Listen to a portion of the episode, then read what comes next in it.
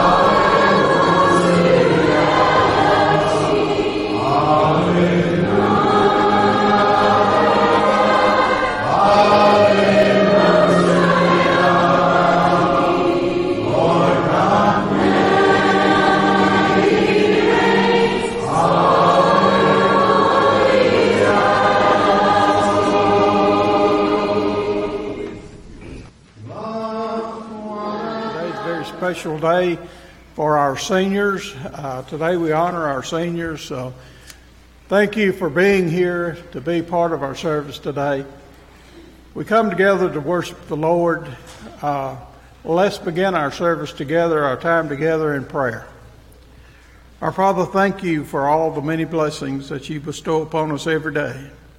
And Father, today as we honor our seniors, we pray that you will be with this group of young people as they graduate from high school, that you will guide their lives, that you will keep them faithful to you. Be with us and help us to be the right example. These things we ask in Jesus' name. Amen.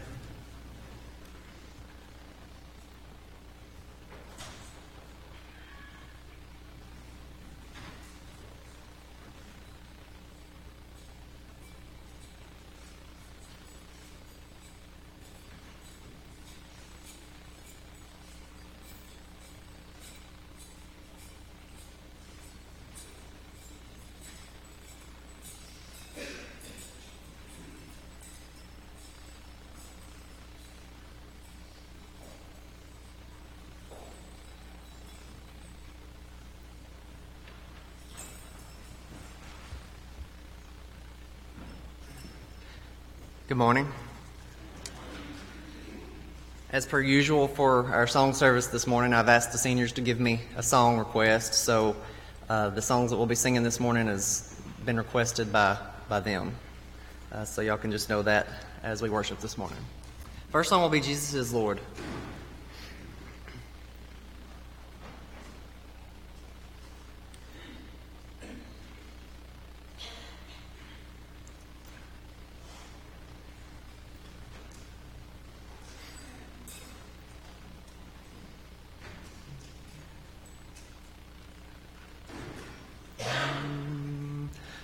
Jesus is Lord.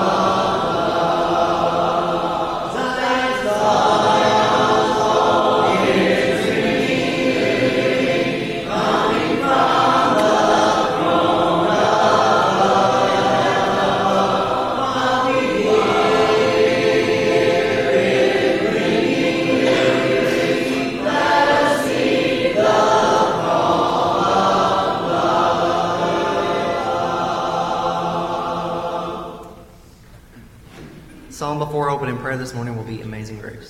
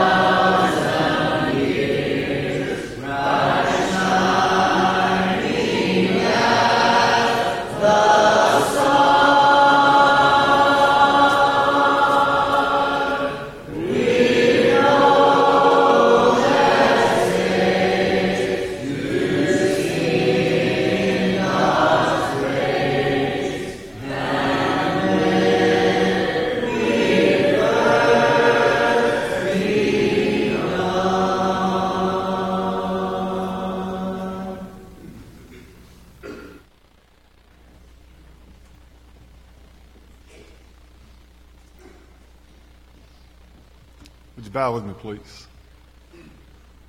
Dear loving and gracious Heavenly Father, we're so very thankful, Father, for this morning that you've blessed us with, the beautiful sunshine, Father, for the ability and the opportunity to worship you, Father. We pray that our worship service this morning is pleasing to you, giving you all the glory and all the praise, Father. We're also very thankful, Father, for that amazing grace that you've given us through your precious Son, through your willingness to send him, Father, and his willingness to, to die for us. We are eternally grateful.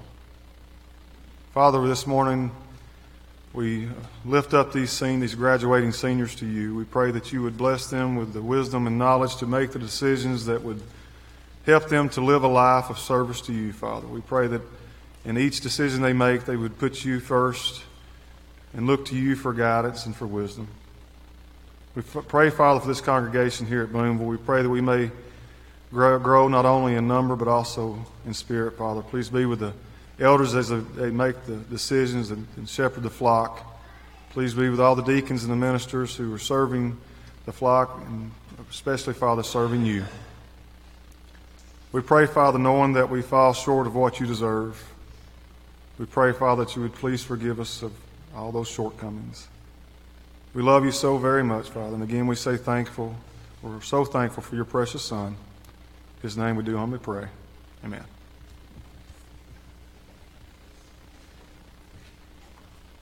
Invitation song after the lesson will be Nothing But the Blood. Now, if you'll all stand together, we'll sing the greatest commands.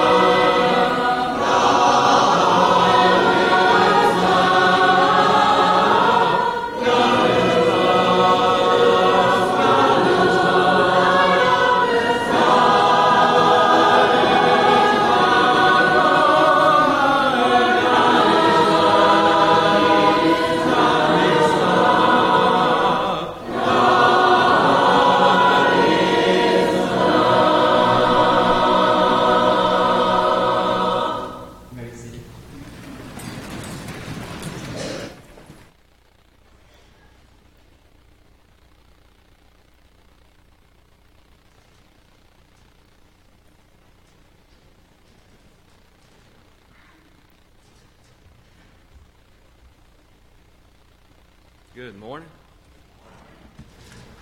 This morning's lesson text, scripture reading uh, before Brother Ken's lesson, is going to be taken from Philippians chapter 1, verses 9 through 11. Beginning here with the ninth verse. And this is my prayer that your love may abound more and more in knowledge and in depth of insight, so that you may be able to discern what is best and may be pure and blameless for the day of Christ filled with the righteousness or the fruit of the righteousness that comes through Jesus Christ to the glory and praise of God.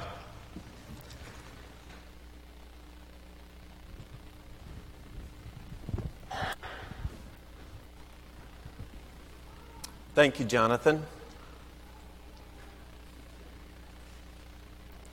Well, I kind of want to have you guys walk down that aisle again because of all that jingling and jangling that they do, which is indicative of a lot of hardware from high school. We have representatives here from the best in athletics and scholarship. And isn't it just, isn't it a joy to know that our congregation has produced such wonderful young people? Yes, Ken, it is. It's amazing. Thank you for that endorsement.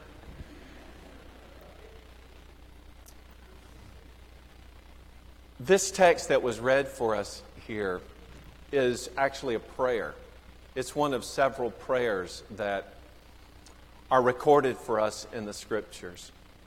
And today, I want us to appropriate that text for this occasion. Now, here's a little bit of a disclaimer. We tend to tout this as our senior Sunday. And I understand what that means because we have them right here on a row, all seven of them. But the first day of the week is the day when we honor and we glorify God. We come here to worship Him. That, that is our express purpose in this gathering. But I also know that Christianity is not something that is just in a bubble, something that we do in this building and then we're released from it as we walk through those doors. Yes, this is an occasion when we're gathering together to worship God, but at the same time, we are in effect preparing ourselves through that worship for what we face when we go through those doors.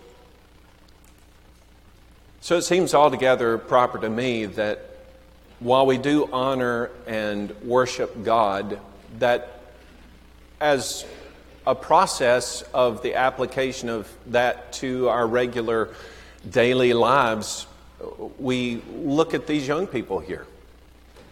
Because many of you have been a part of the process of developing these young people. And just as Paul in this text was praying for the Philippian brethren, so I'm going to guess that many of you at one time or another have been praying for these young people. In fact, you guys turn around for a second. Look back there at those people behind you. I know it's terrifying, but look, I do it, so you can do it. Raise your hand if you've ever prayed for any of these young people.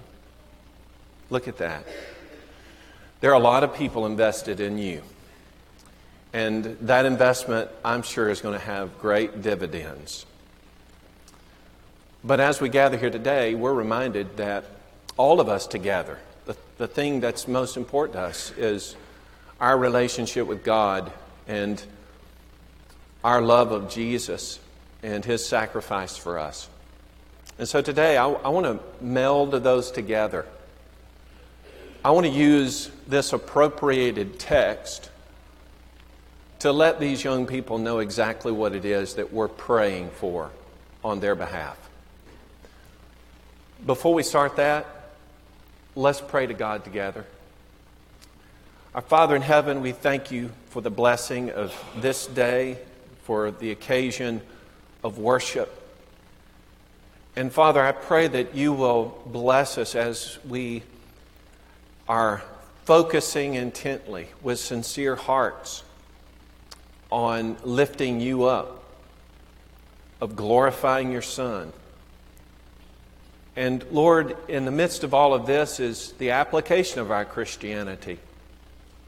How that we, as a body, have done the best that we could in our circumstances to raise up this generation of young people here.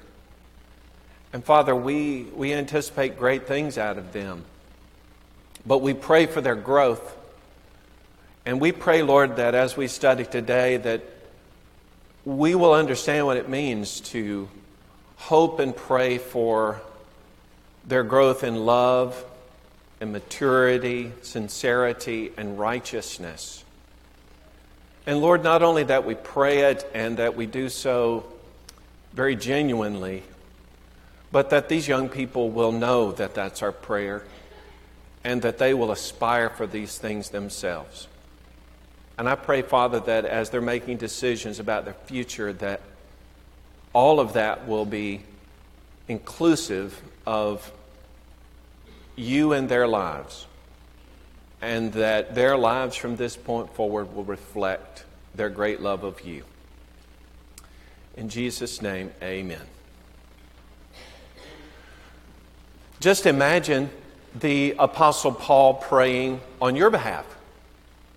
And I love how this whole scenario of good tidings begins. In fact, if you go back to verses 3 and 4, Paul says, I, I, thank my God upon every remembrance of you, always in every prayer of mine, making requests for you all with joy. It, it just filled him with joy and good thoughts to be offering them up in prayer.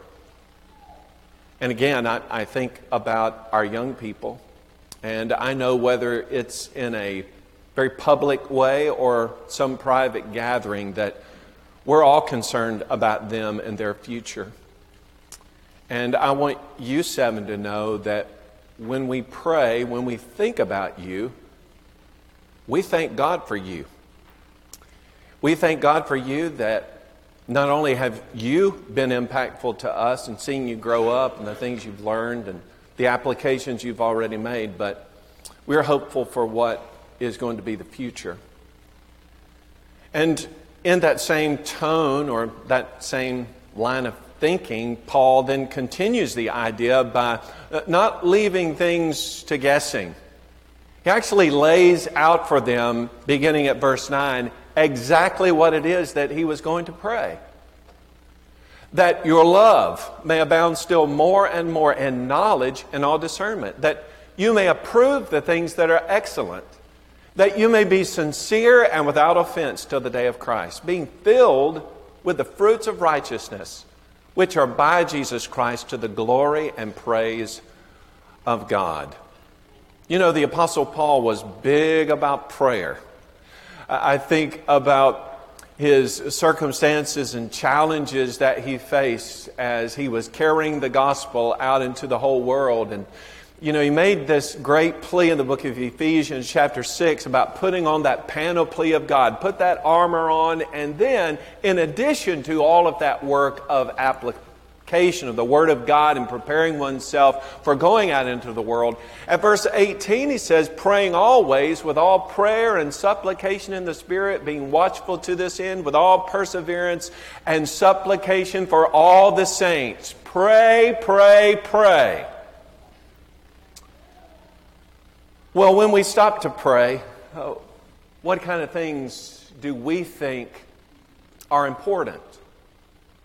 Many times when we pray, uh, maybe it's at the dinner table, we're thankful for the food that we're about to eat, or we're thankful for family, or there might have been something in the day that happened that just kind of sticks in our mind, and we approach God with that. But in the bigger picture, what are the things that you're really hopeful for? And specifically today, as, as a body, many of you already acknowledge you've been praying for these young people. You've been praying prayers that have led to this moment. They are graduating from high school. They are moving into another phase of their lives. This is, this is a big moment. Some of them will go off to college. Some probably will just go ahead and begin a trade. Others maybe go into the military. I mean, this, this is a big moment in time. What do I pray for now? You know, what is my hope for these young people? In appropriating the text, I want us to be praying the very things that he was praying in regard to the future relative to the church in Philippi. That they would continue growing in love and maturity, that they would grow in their sincerity and in righteousness. Our prayer as a congregation, we are praying for you. We are praying that you will grow in love. That your love may abound still more and more in knowledge and all discernment. That it may abound. That literally means to overflow, a perpetual flood we want your love, not, not, not, just, not just to stay right where it is, because we're just thinking, you know, as we've, we've encouraged and brought you along, you're, you're right there now. We just, we like the kind of young people you've turned out to be. But as you are going on into the future, we're praying that not only will you have a bucket full, but that it will be overflowing the rim that you will continue growing in love and it will always be just a perpetual flood. It will never run out. What a blessing that would be. Oh, I think about the love of God and how, how we are attached to Him and what we would do in order to stay in that relationship with Him. In 1 John chapter 5 and verse 3, for this is the love of God that you keep His commandments. And His commandments are not burdensome.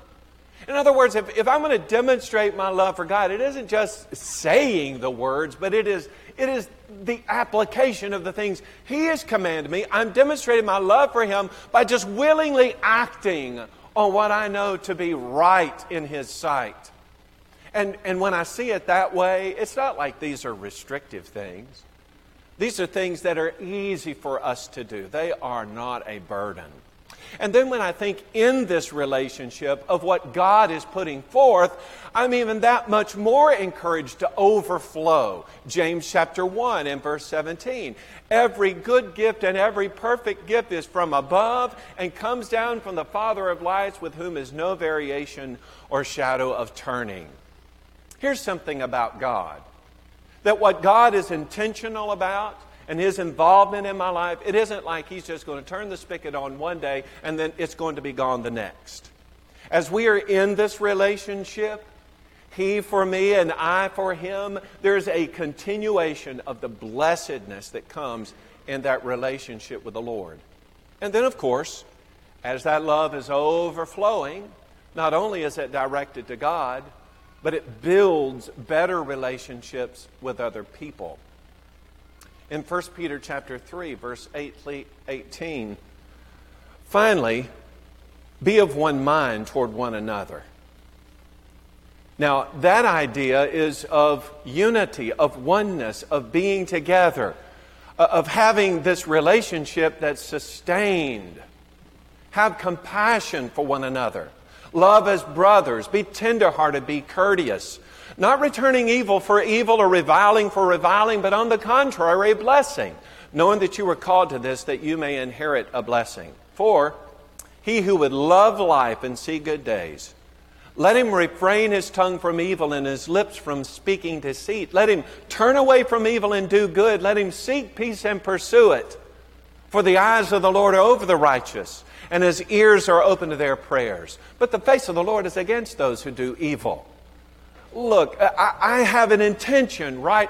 Uh, I'm in love with the Lord and, and, I'm serving Him. But then, in response to that, God is showering those blessings that again I attribute to Him. And then my cup is overflowing, so I extend that love to others. But let's make sure that that love exists, right? It's genuine. It's not just the words that we speak, or, or even just, you know, not just going through the actions of a thing that are loving, but being certain that genuine love is attached to those actions. And what I mean by that is a statement that's made out of what's considered to be the greatest treatise on love that's ever been written.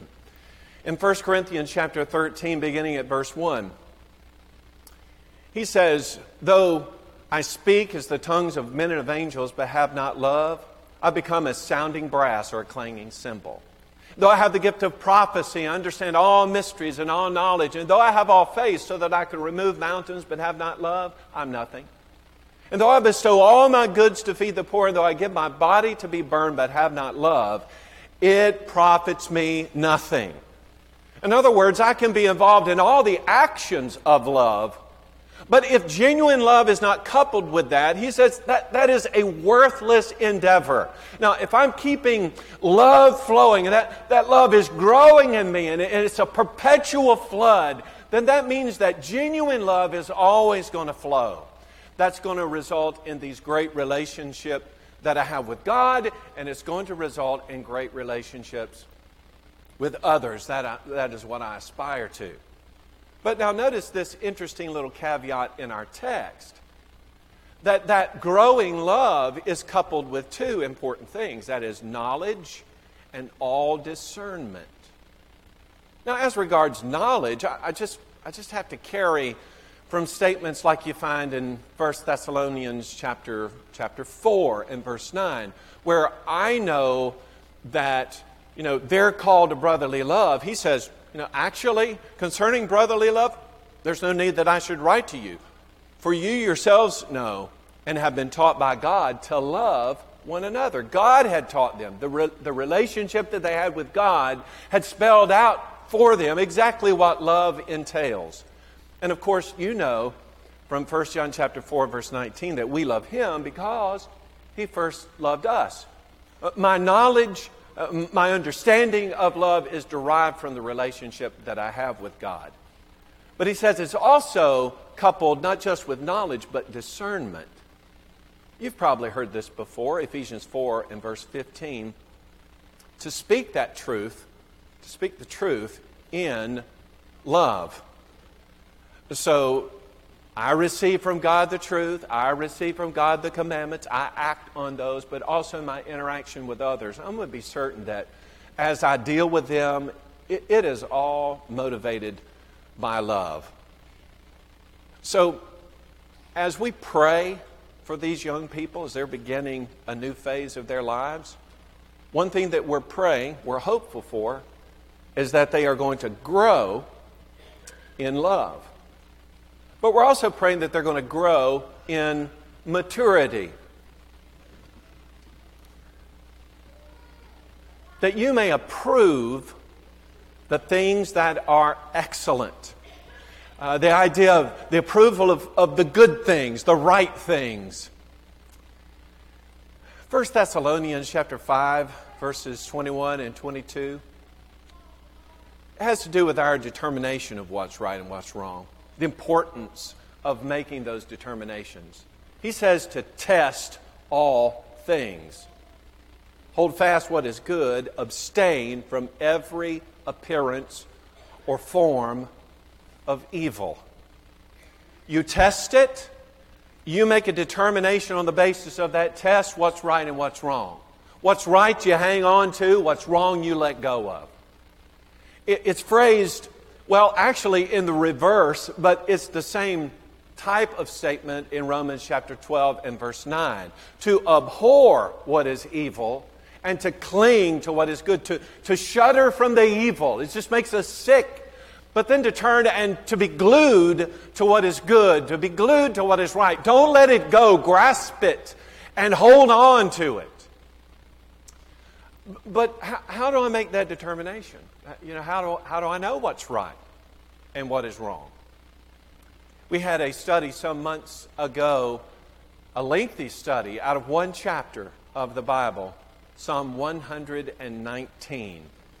And deep into that text, at verse 105, the scripture says, Your word is a lamp to my feet and a light to my path. God's Word is what will provide the insight, the means by which I can make a determination of what is right and what is wrong. Or Hebrews chapter 5 and uh, uh, Isaiah chapter 5 and verse 20. So I have the Word of God and I'm, I'm living it out, but I have to make determinations about the Word of God. And so I know the challenges that we're all facing, right? Well, you, as an experienced person, you're facing the world's changes right now from a base of knowledge. We have some young people that are beginning their lives, and they're going to have to make some strong determinations on the basis of what they already know, but with, with the help of others. And I'm going to tell you that this is a time, I want to say it's a time like no other, but the fact is that this time is influenced by evil just as it always has been. In Isaiah chapter 5 and verse 20, Woe to those who call evil good and good evil, who put darkness for light and light for darkness, who put bitter for sweet and sweet for bitter. Back in Isaiah's time, he was witnessing this, this misunderstanding about what is right and what is wrong. It's like the, the price tags of life have been all changed and scrambled around. And who knows, who knows what is right? Well, he says it is the attitude of that heart, and woe to those who haven't grasped the truth yet. In Hebrews chapter 5 and verse 14, he says that strong food belongs to those who are of full age. That is, those who by reason of use have their senses exercised to discern both good and evil. It's possible for us, having been instructed in the Word of God, having held on to those teachings and commandments and the truth of God, to go on in maturity, to, to grow, and to be able to make those determinations concerning what is right and what is wrong.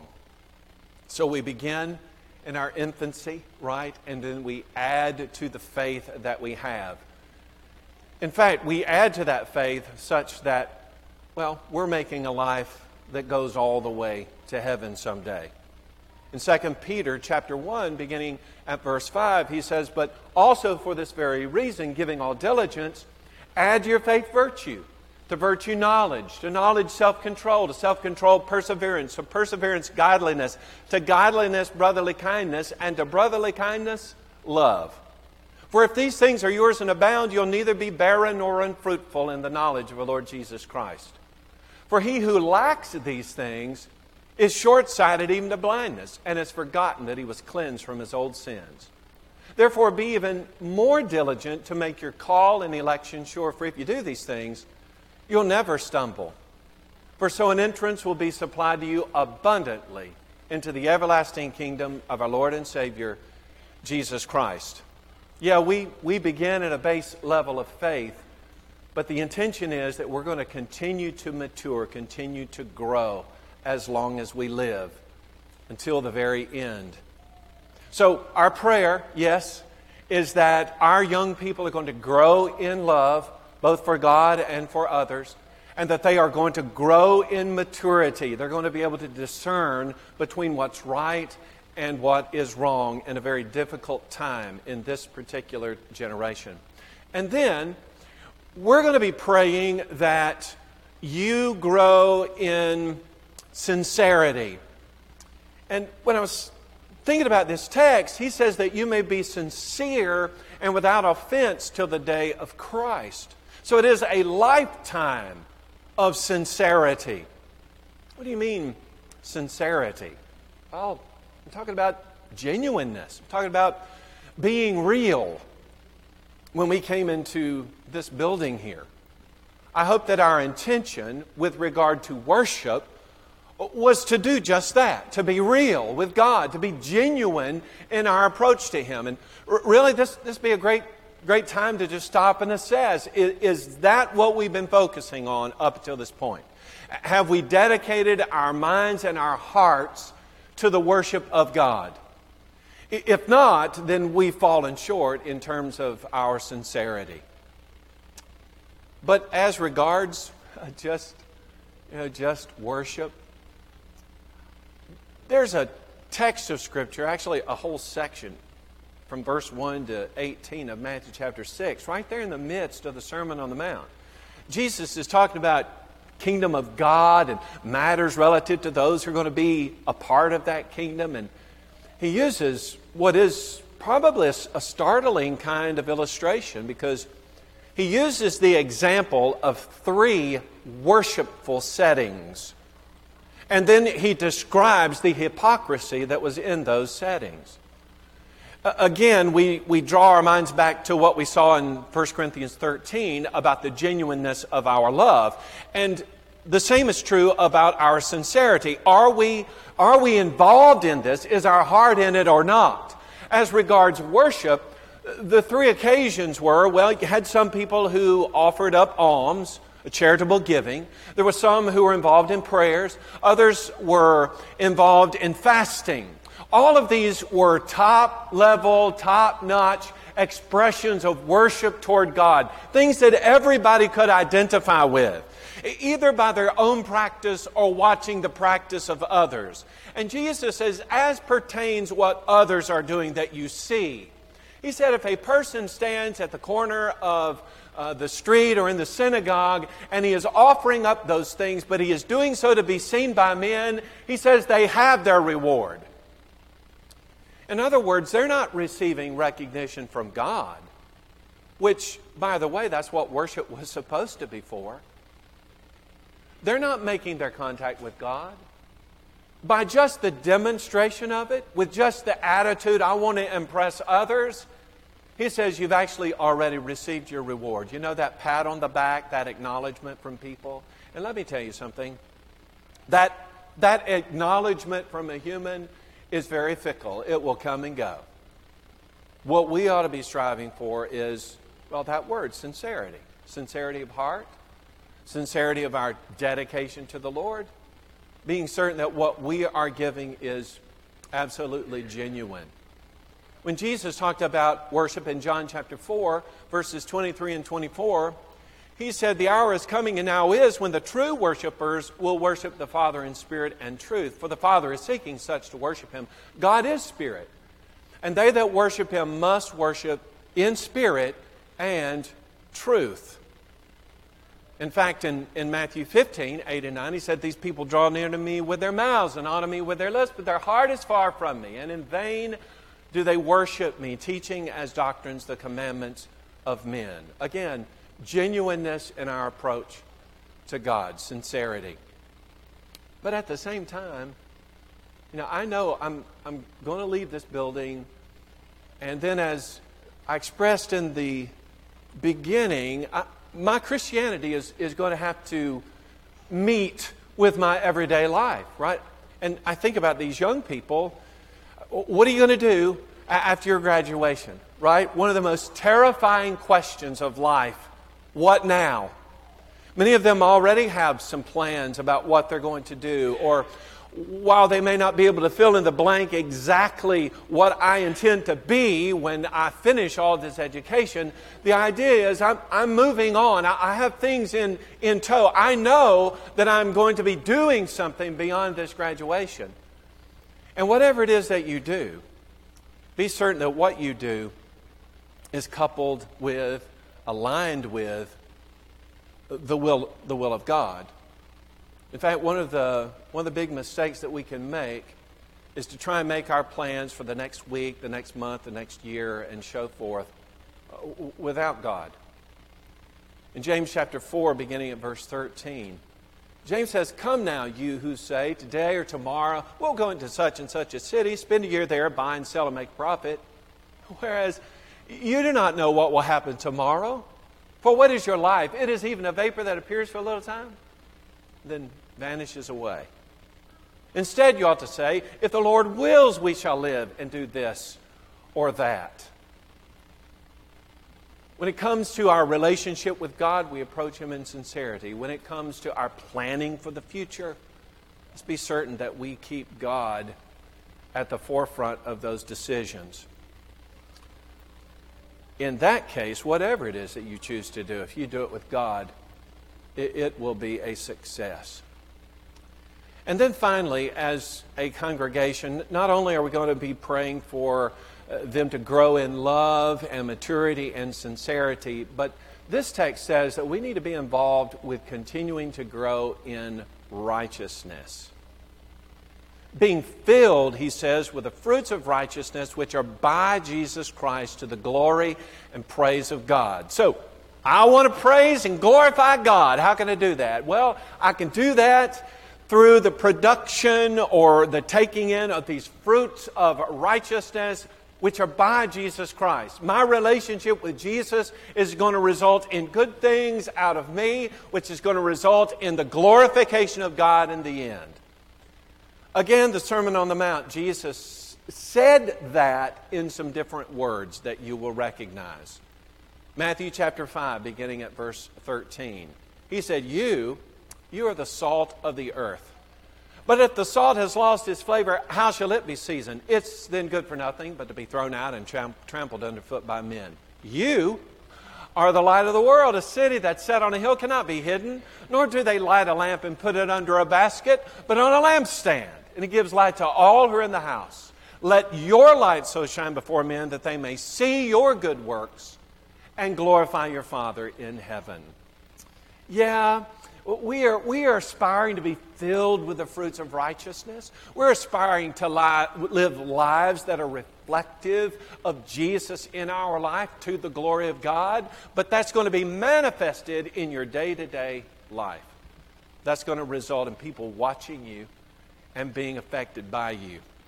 Ephesians chapter 2 verse 10 says that we are his workmanship created in Christ Jesus for good works which God prepared beforehand that we should walk in them. That's, that's our life. Our prayer is that you'll have begun well and continue to grow in that. The only way that's going to happen is continuing in the Word of God. 2 Timothy chapter 3, 16 and following, he says that all scripture is given by inspiration of God and is profitable for doctrine, for reproof, for correction, for instruction in righteousness, that the man of God may be complete, thoroughly equipped for every good work. You know, as a congregation of people, we are bound together in the work that we're trying to do here in Boonville. And as a result of that, we make influences on our children. And now we have a batch of seven who have graduated high school or are moving on to another part of their lives. A lot of questions still hang out there about what to do, where they're going to go. But one thing that we can do for them is pray. We can pray that they will continue growing in love and maturity and sincerity and in righteousness. All of that with a goal of heaven someday. Maybe, maybe you're a child of God today and you look at the hope and the prospect that these young people have and you think back to when you were where they are. How's that gone? Have you been growing in all these areas? Maybe it's been a difficult way for you. We have to ask ourselves continually whether or not we're making the progress that we had hoped. And if not, let's use that as a means of projecting forward. If there are things that are amiss, we need to make them right now so that we'll not waste any time in the future. We can, as they are doing, begin afresh and think about growing toward the future. Maybe there's something that's a stumbling block with you right now. If you'd like us to pray with you and encourage you, uh, we'll do that. We'll take whatever time is necessary. Maybe you're not a child of God. Today also affords you a day to start fresh, to put sin behind you. Today, if you believe Jesus is the Son of God, you can repent of sin. You can confess that faith and be buried in water, have your sins washed away by the blood of Jesus. You'll rise up out of that water, that burial, a new creature with all the same hopes and aspirations for a future with God. Maybe there's something else we can pray about. If that's true, again, we'll take whatever time's necessary if there's anyone who needs to respond this morning for any reason, now's your opportunity to do it. Why don't you come if you need to while we stand together and sing?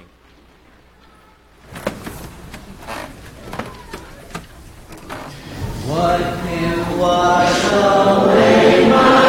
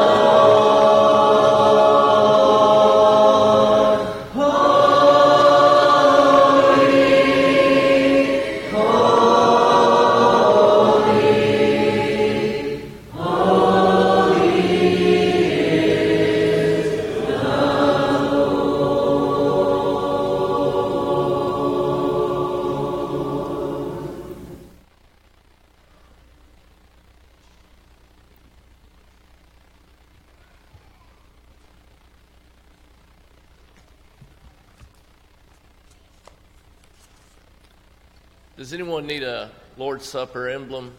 We've got ushers in the back that'll bring it to you. Just raise your hand.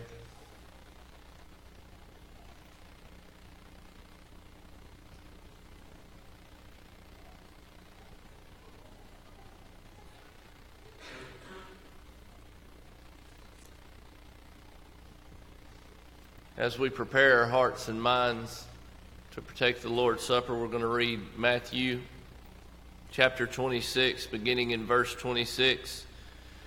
And as they were eating, Jesus took bread, blessed and broke it, and gave it to the disciples, and said, Take, eat, this is my body. Then he took the cup and gave thanks and gave it to them, saying, Drink from it, all of you. For this is my blood of the new covenant, which is shed for, the, for many for the remission of sins. And later on that night in the Garden of Gethsemane, if we continue on in verse 36, it says, Then Jesus came with them to a place called Gethsemane and said to his disciples, Sit here while I go and pray over there. And he took with him Peter and the two sons of Zebedee, and he began to be sorrowful and deeply distressed. And he said to them, My soul is exceedingly sorrowful, even to death. Stay here and watch with me. And he went a little further and fell on his face and prayed, saying, Oh, my Father, if it is possible, let this cup pass from me. Nevertheless, not as I will, but as you will. And it is our Father in heaven's will this morning and every week that we come together at this time and remember what Jesus did for us. Bow with me. Heavenly Father, we thank you so much for this bread which represents Christ's body. Our prayer this morning, God, is that we partake of this bread in a manner that's pleasing to you. In Jesus' name, amen.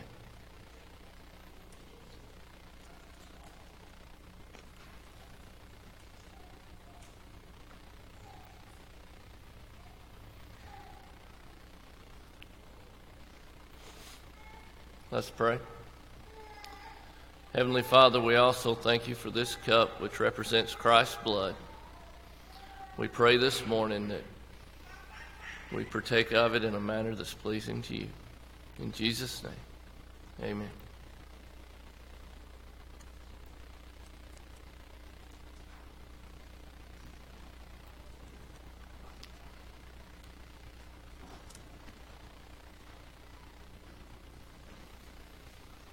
On the screen, there's listed many ways in which you can give.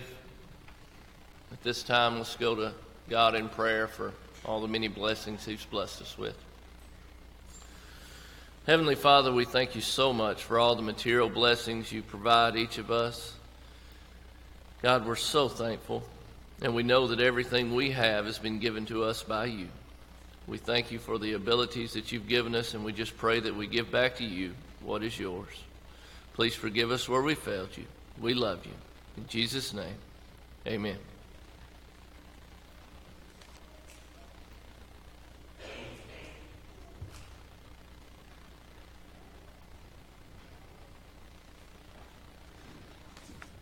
Good morning.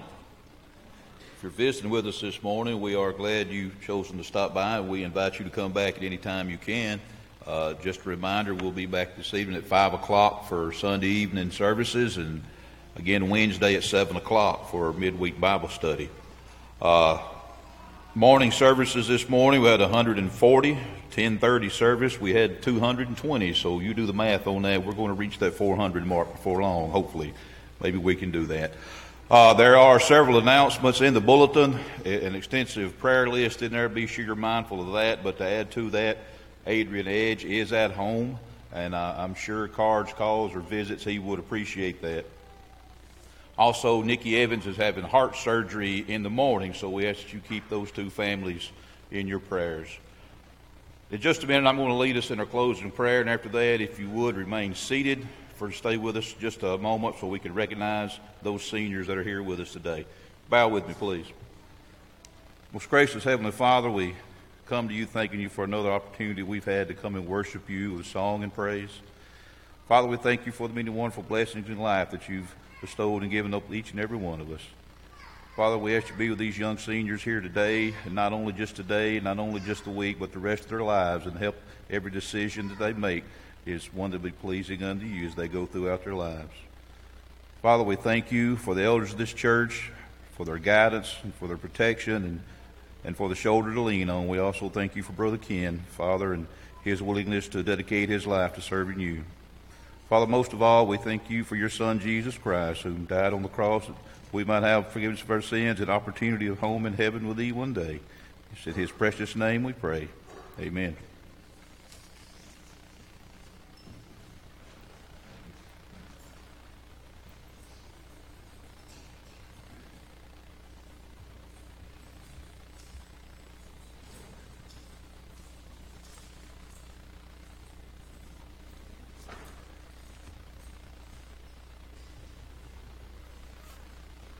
Thank y'all for coming today to recognize these seniors.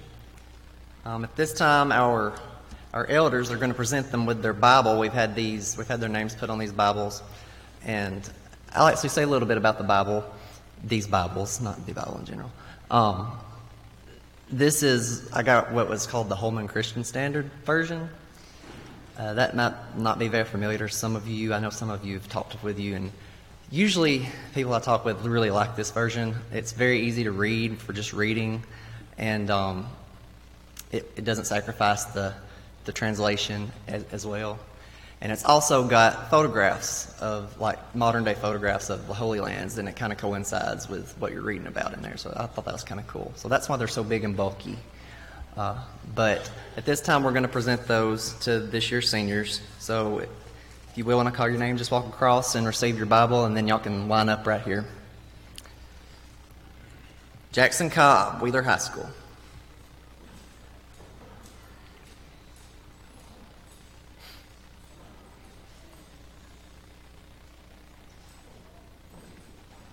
Sam English, Booneville High School.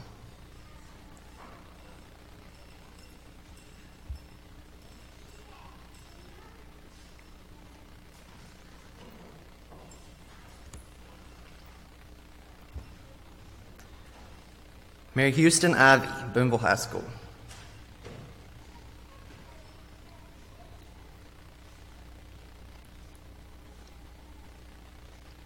Ben Mooney, Booneville High School.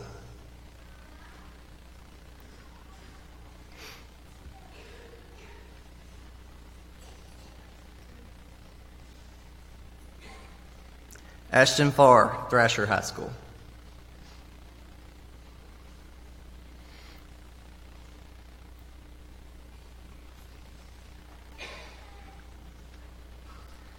John Mark Taylor, Wheeler High School.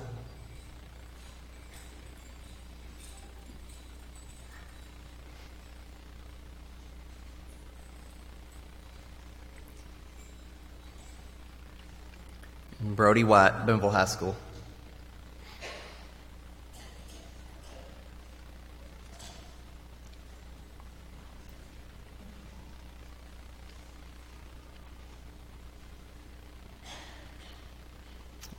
Y'all join me in congratulating the seniors.